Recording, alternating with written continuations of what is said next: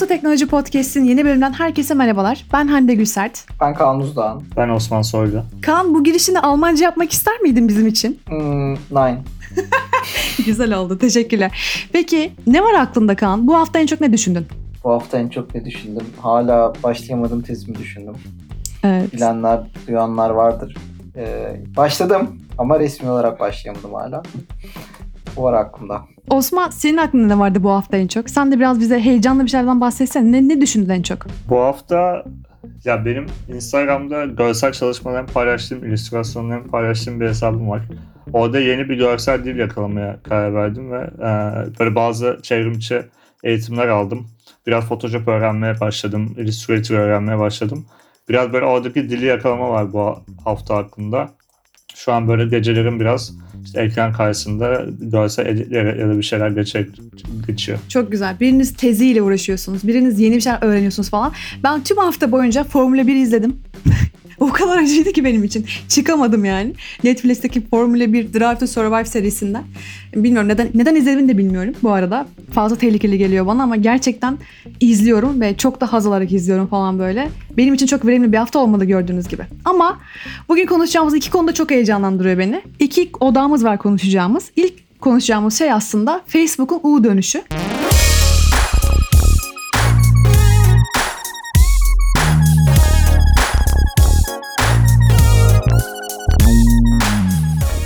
Şöyle ki e, biz daha önce bahsettik bundan. Mark Zuckerberg de artık Twitter gibi yani Jack Dorsey gibi bir karar aldı. O karar nedir? Diyor ki artık Mark Zuckerberg de yeni aldığı son cuma günü açıkladığı bir demeçte şundan bahsetti. Artık ben de zararlı içerik olduğunu düşündüğüm postları ve şiddet içerdiğini düşündüğüm, yanlış bilgi içerdiğini düşündüğüm postları etiketleyeceğim dedi.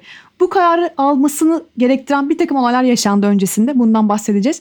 Ve sonra bu kararın Facebook'a, ve onun ortaklarına paydaşlarına etkisi ne oldu bundan bahsedeceğiz. Öncelikle Osman senden şeyle başlayalım. Bu kararı Zuckerberg nasıl aldı? Her şey aslında nasıl başlamıştı? Her şey aslında yaklaşık iki hafta önce 17 Haziran günü ABD'de bir koalisyonun Facebook'a reklam veren şirketleri e, boykota davet etmesiyle başladı. Bu koalisyonun başına özellikle Sivri'den iki adet sivil toplum kuruluşu çekiyor. Color of Change ve Ulusal Renkli İnsanlar Gelişim Derneği. Bu koalisyon e, Facebook'a reklam veren şirketleri şu yüzden e, boykota davet etti. Facebook'un nefret suçu ve ırksal ayrımcılık içeren içeriklerini yeteri kadar modere etmediğini ve bu içeriklerin platformda serbest bir şekilde dolaştığını iddia ederek Facebook'a karşı bir adım atma e, gayesiyle ortaya çıkmış bir hareket aslında. Color of Change ve ABD Ulusal Renkli İnsanlar Gelişim Derneği çok güzel iki ismi var. E, bu insanlar beraber bir koalisyon kurarak aslında net olarak bir şey istediler değil mi Facebook'tan? Şunu şunu. Yani istekleri tam olarak şey neydi bu ikisinin? Koalisyon temelde 3 noktaya parmak bastı. Bunlardan ilki platformdaki ırkçılık, antisemitizm ve nefret suçuyla karşı karşıya kalan kullanıcılar için Facebook'un daha fazla destek vermesi. İkincisi yanlış bilgilendirme veya nefret suçu içeren e, bütün içeriklerin işaretlenmesi ve platformdan kaldırılması ve koalisyonun son talebi de Facebook gruplarının güvenliğine yönelik. Koalisyon Facebook gruplarında 150 kişiden fazla üyeye sahip her grup için bir moderatör belirlenmesini istiyor. E, aynı şekilde daha fazla üyeye sahip olan gruplar için orantısal olarak daha fazla e, moderatör istiyor. Twitter'dan aslında yola çıkarak yapılan bir şey bu da. Hani nefret suçu veya yanlış bilgi içerdiği zaman etiketlemesinden bahsettik. Facebook'un bunu yapacağını açıkladığından. Tam olarak Facebook'un mentalitesi nedir burada Osman? Ne düşünüyor Facebook konu hakkında? Facebook e, uzun süredir aslında böyle bir kamuoyu baskısının altında ki Twitter'ın birkaç hafta önce attığı e, bu içeriği işaretleme hamlesinin ardından bu kamuoyu baskısı çok daha arttı. Fakat Facebook böyle e, bir şeyleri damgalayan, işaretleyen bir yola girmek istemiyor.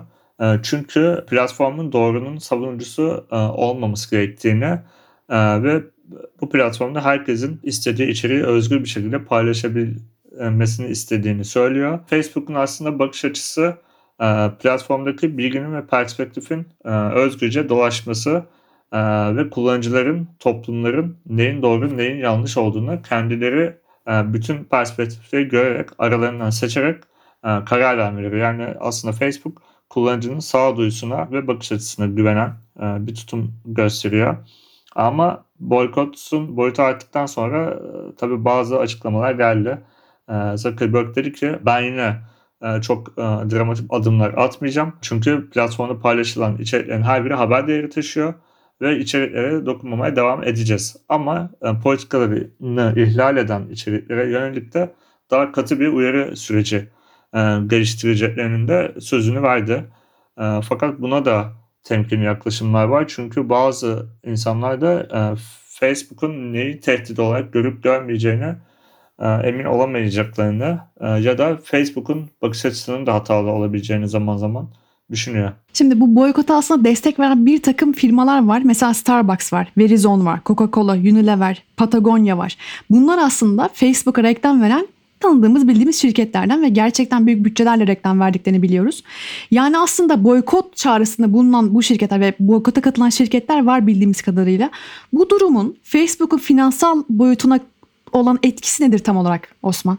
Tabii ki finansal e, etkisi oldu. Geçtiğimiz haftayı Facebook %8'lik yaklaşık bir hisse değeri kaybıyla kapattı. Bu Facebook için 56 milyar dolarlık bir değer kaybı anlamına geliyor.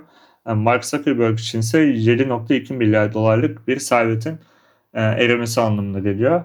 Fakat diğer yandan baktığımızda evet çok büyük şirketlerin boykota katıldığını biliyoruz. En büyüklerinden bir tanesi Unilever. Unilever'in e, Facebook platformlarında yani platform diyoruz çünkü Facebook ve Instagram var. Facebook platformlarında harcadığı yıllık toplam reklam bütçesi 42 milyon dolar. E, fena bir rakam değil. Ama Facebook'un yıllık iki platformdan da topladığı reklam geliri yaklaşık 70 milyar dolar. Ee, yani e, arada ciddi bir fark var. Diğer yandan Facebook'un reklam verenleri de bir hayli geniş bir spektruma dağılmış durumda. Yani çok çok farklı büyük, küçük, orta reklam verene sahip. Keza influencerlar, bloggerlar, bireysel olarak da pek çok reklam vereni var ee, Facebook'un. O yüzden bu boykot ne kadar etkiler ve şirkete radikal adımlar arttırma potansiyeline sahiptir? Bir şey söylemek zor. Yani diğer yandan Gizmodo yazarlarından Shoshana Wodzinski boykota katılan bazı şirketlerin Covid salgını nedeniyle zaten bazı harcamalarını kısmayı planladıklarını e, ve boykota katılarak aslında e, bu finansal öngörüyü gerçekleştirdiklerini ve diğer yandan medya bilinirliklerini arttırdıklarını düşünüyor. Ve kendisi bazı boykota katılan şirketlerle de iletişime geçmiş ve diyor ki bazı şirketler e, boykota katılsalar da Facebook'ta reklam vermeye durdurdular fakat Instagram'da vermeye devam ediyorlar. Veya sadece ABD'de reklam vermeyi durdurdular ve küreselde reklam çıkmaya devam ediyorlar. Yani aslında bu şirketlerin de e, nasıl bir süreç izlediklerinin e, tam olarak net olmadığını söyleyebiliyoruz. Acaba bakalım Facebook bu durumdan nasıl çıkacak? Çıkacak mı, batacak mı? Reklamın iyisi, iyisi kötüsü olmaz falan gibi saçma sapan bir yorum ekleyerek bunun sonunda ben de merak ediyorum Zuckerberg'ün e, gelecek planlarını. Şimdi ikinci konumuza geçelim. İkinci odak noktamıza geçelim.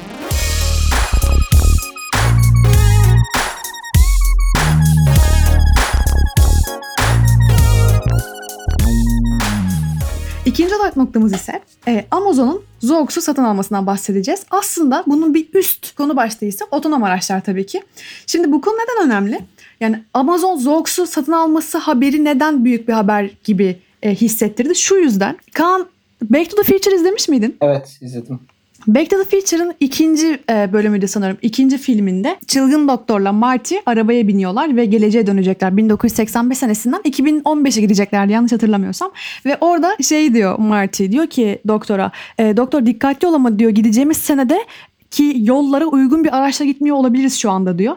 Doktor da diyor ki gideceğimiz senede bizim e, araç yoluna ihtiyacımız olmayacak. Yani e, araçların uçacağından tahmin yani böyle bir böyle bir öngörüsü vardı. Şu anda sene 2020 ve maalesef böyle bir şey yok. Ama Amazon Zoox satın aldı ve bizim bir şekilde uçan arabalar jenerasyonu, uçan arabalar evresine girmiş olma ihtimalimiz nedir sence? Bu haberin bu konudaki etkisi ne olabilir? Yani uçan arabaları biz daha filmlerde görüyorduk genelde ki hala da öyle devam ediyor. Şu an prototip en fazla uçan arabalar görüyoruz işte ya da uçan insanlar böyle jetpackler falan görüyoruz.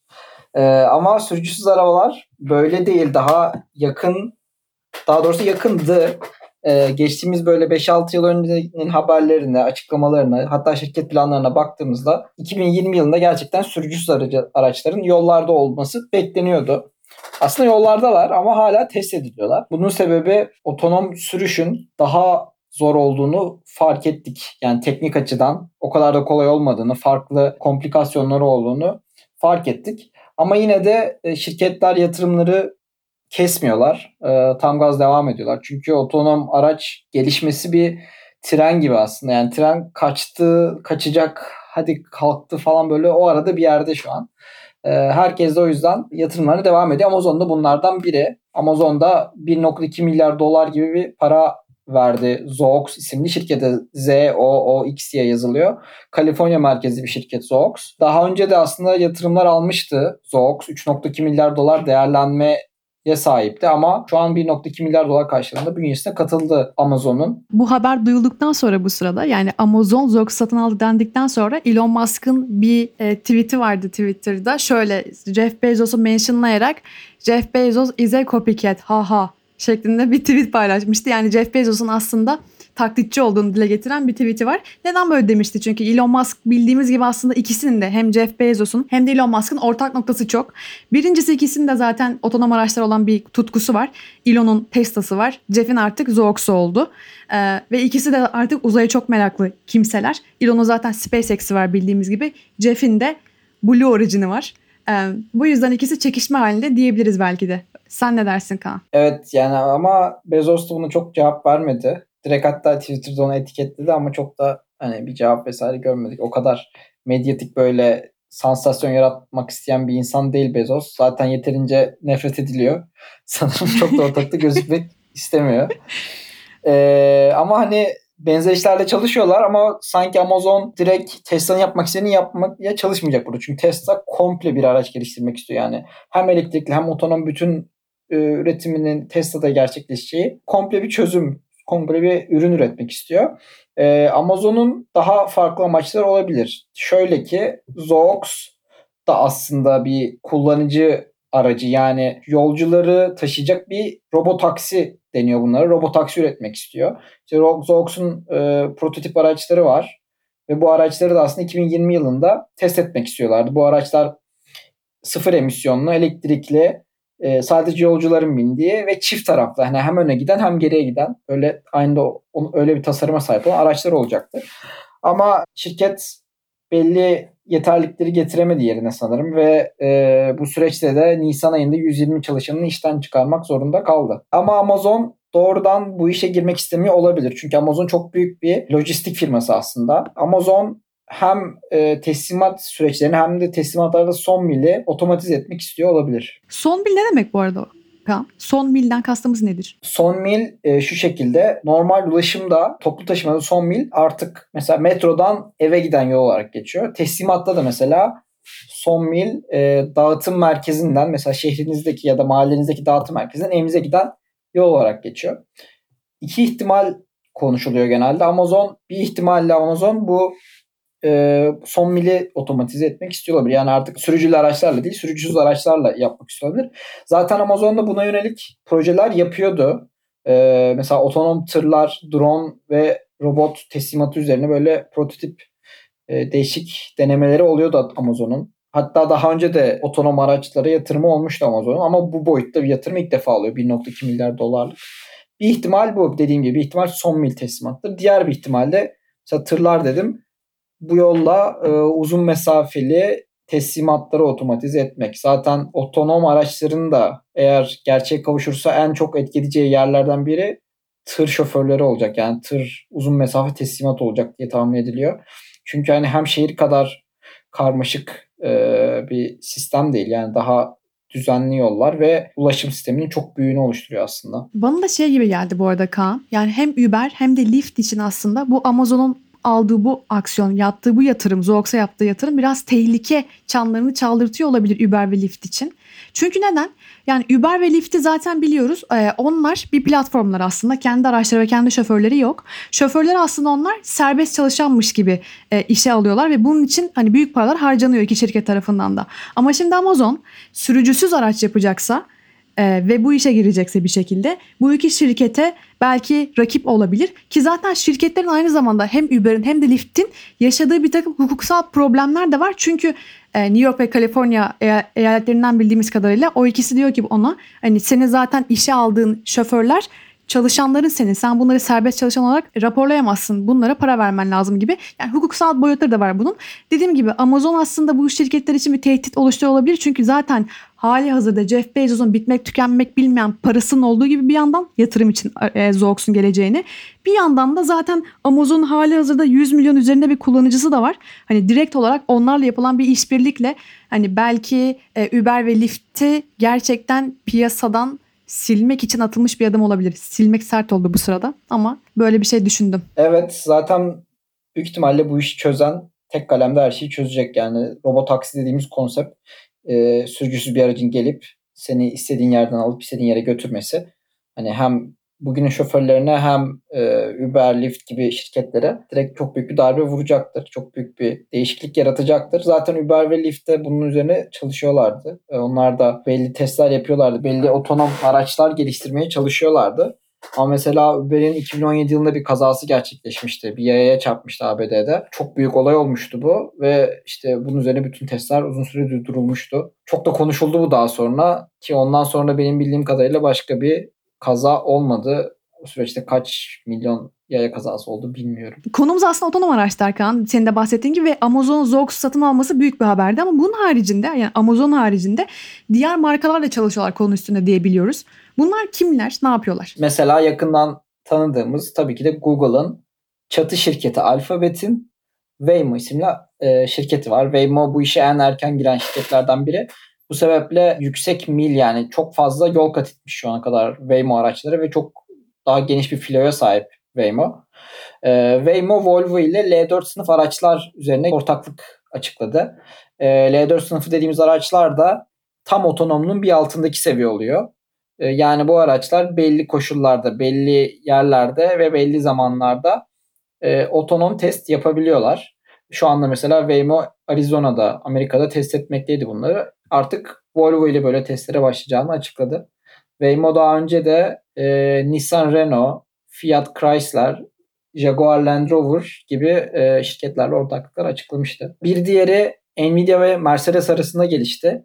Nvidia e, grafik çip üreticisi, GPU üreticisi yani. Artık Mercedes ile çalışacağını duyurdu. E, bu da şundan kaynaklı. Nvidia grafik çip üreticisi dedik. Bu otonom sürüş modelleri yoğun şekilde yapay zeka, makine öğrenmesi modelleri kullanıyor. Bu modeller de grafik işlemcilerde üretiliyorlar diyelim, geliştiriliyorlar. Bu sebeple de yakın zamanda grafik çiplerin fiyatları fırlamıştı. Nvidia da bunun en önemli şirketi. Bununla da sınırlı değil. Bir gelişmede Didi tarafında yaşandı. Didi de Çin'in Uber'i olarak geçiyor. Didi de Şangay'da testlere başlayacağını açıkladı. Niye güldüm bu kadar? Söyle Didi. Didi, Didi de. Tabii en önemli bir diğer oyuncu Tesla yakından bildiğimiz. Bunun dışında baktığımızda kimler vardı? Ford ve Volkswagen'in de yakın zamanda Argo'ya isimli bir şirkete yatırım yaptığını ve burada yönetim kurulunda koltuk sahibi olduğunu görüyoruz. Ee, örneğin General Motors'ın Cruise isimli başka bir şirketi var. Yine Çin'den Çin'in Google'ı, Çinli arama motoru Baidu var e, testler yapan. Çok sayıda dünya üzerinde bunun üzerine çalışan şirket var. Amazon'da bu ekibe resmen katıldı diyebiliriz. Çok güzel haberler bunlar Kaan. Gerçekten öyle. Yani dünyada böyle gelişmelerin yaşanması gerçekten insana heyecanlandırıyor ama bir yandan da böyle Türkiye'de yaşamış olduğumuzun bir gerçekliği de var ya. Mesela bunları sen anlatırken benim aklıma gelen şöyle bir cümle var. Maalesef ki ikinci el araba almaya gücümüz yetmediği için sıfır almayı düşünüyoruz şeklinde var olan bir görüş var şu an ülkede. Yani hani bırak ikinci elin çok pahalı oluşunu ÖTV indirimi gelse de sıfır alabilecek miyiz falan gibi bir takım şeyler düşünmeye başladık ama insanlar hani dünya nereye gidiyor sen bunları anlatıyorsun. Ee, o yüzden benim mesela biraz düşündüren kısmı burası Türkiye gerçekleri. Bilemedim siz ne düşünürsünüz konu hakkında?